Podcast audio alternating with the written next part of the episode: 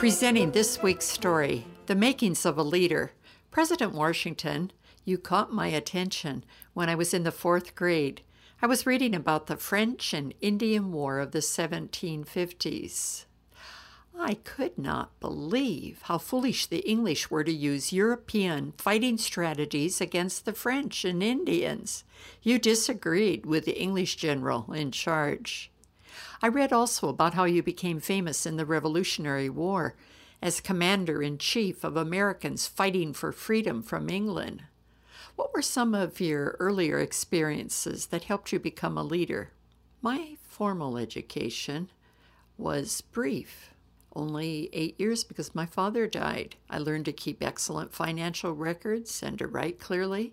As a teenager, I helped manage our large family farm, and I worked hard as an assistant surveyor.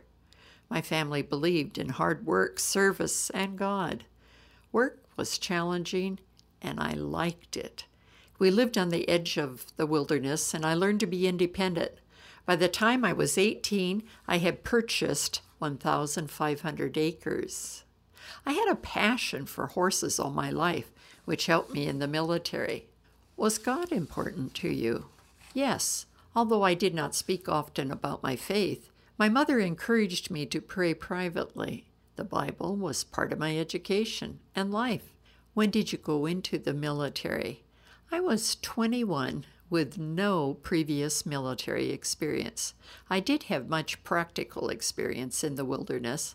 I applied for a commission and was put in charge of training militia.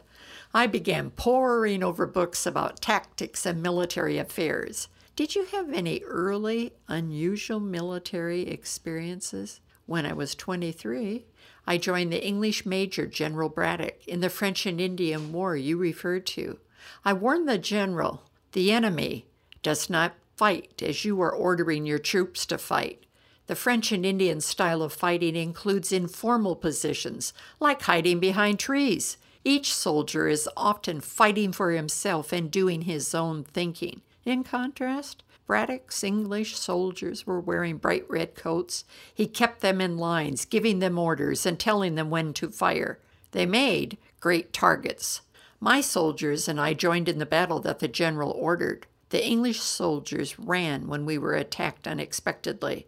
We were well armed, but no match for the enemy's fighting style. The general was wounded and died three days later. Four bullets went through my coat. Two of my horses were shot from under me, but I was not wounded. Fifteen years later, I was exploring wilderness territory in the Western Reserve.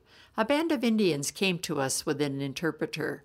Their leader was an old, honored chief who wished to speak with me. He had been in the battle I described to you. In the battle, he had given orders to his warriors to shoot me. He told me, "I am a chief and ruler over my tribes. I have traveled a long and weary path that I might see the young warrior of the great battle. It was on the day when the white man's blood mixed with the streams of our forests that I first beheld this chief. I called to my young men and said, 'Mark yon tall and daring warrior. He is not of the red coat tribe.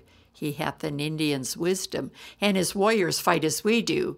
Himself alone is exposed. Quick, let your aim be certain, and he dies.'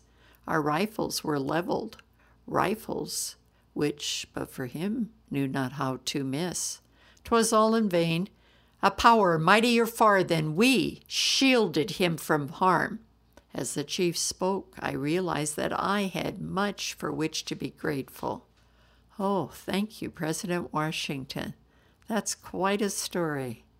This is Barbara Steiner, speaking for this week's story.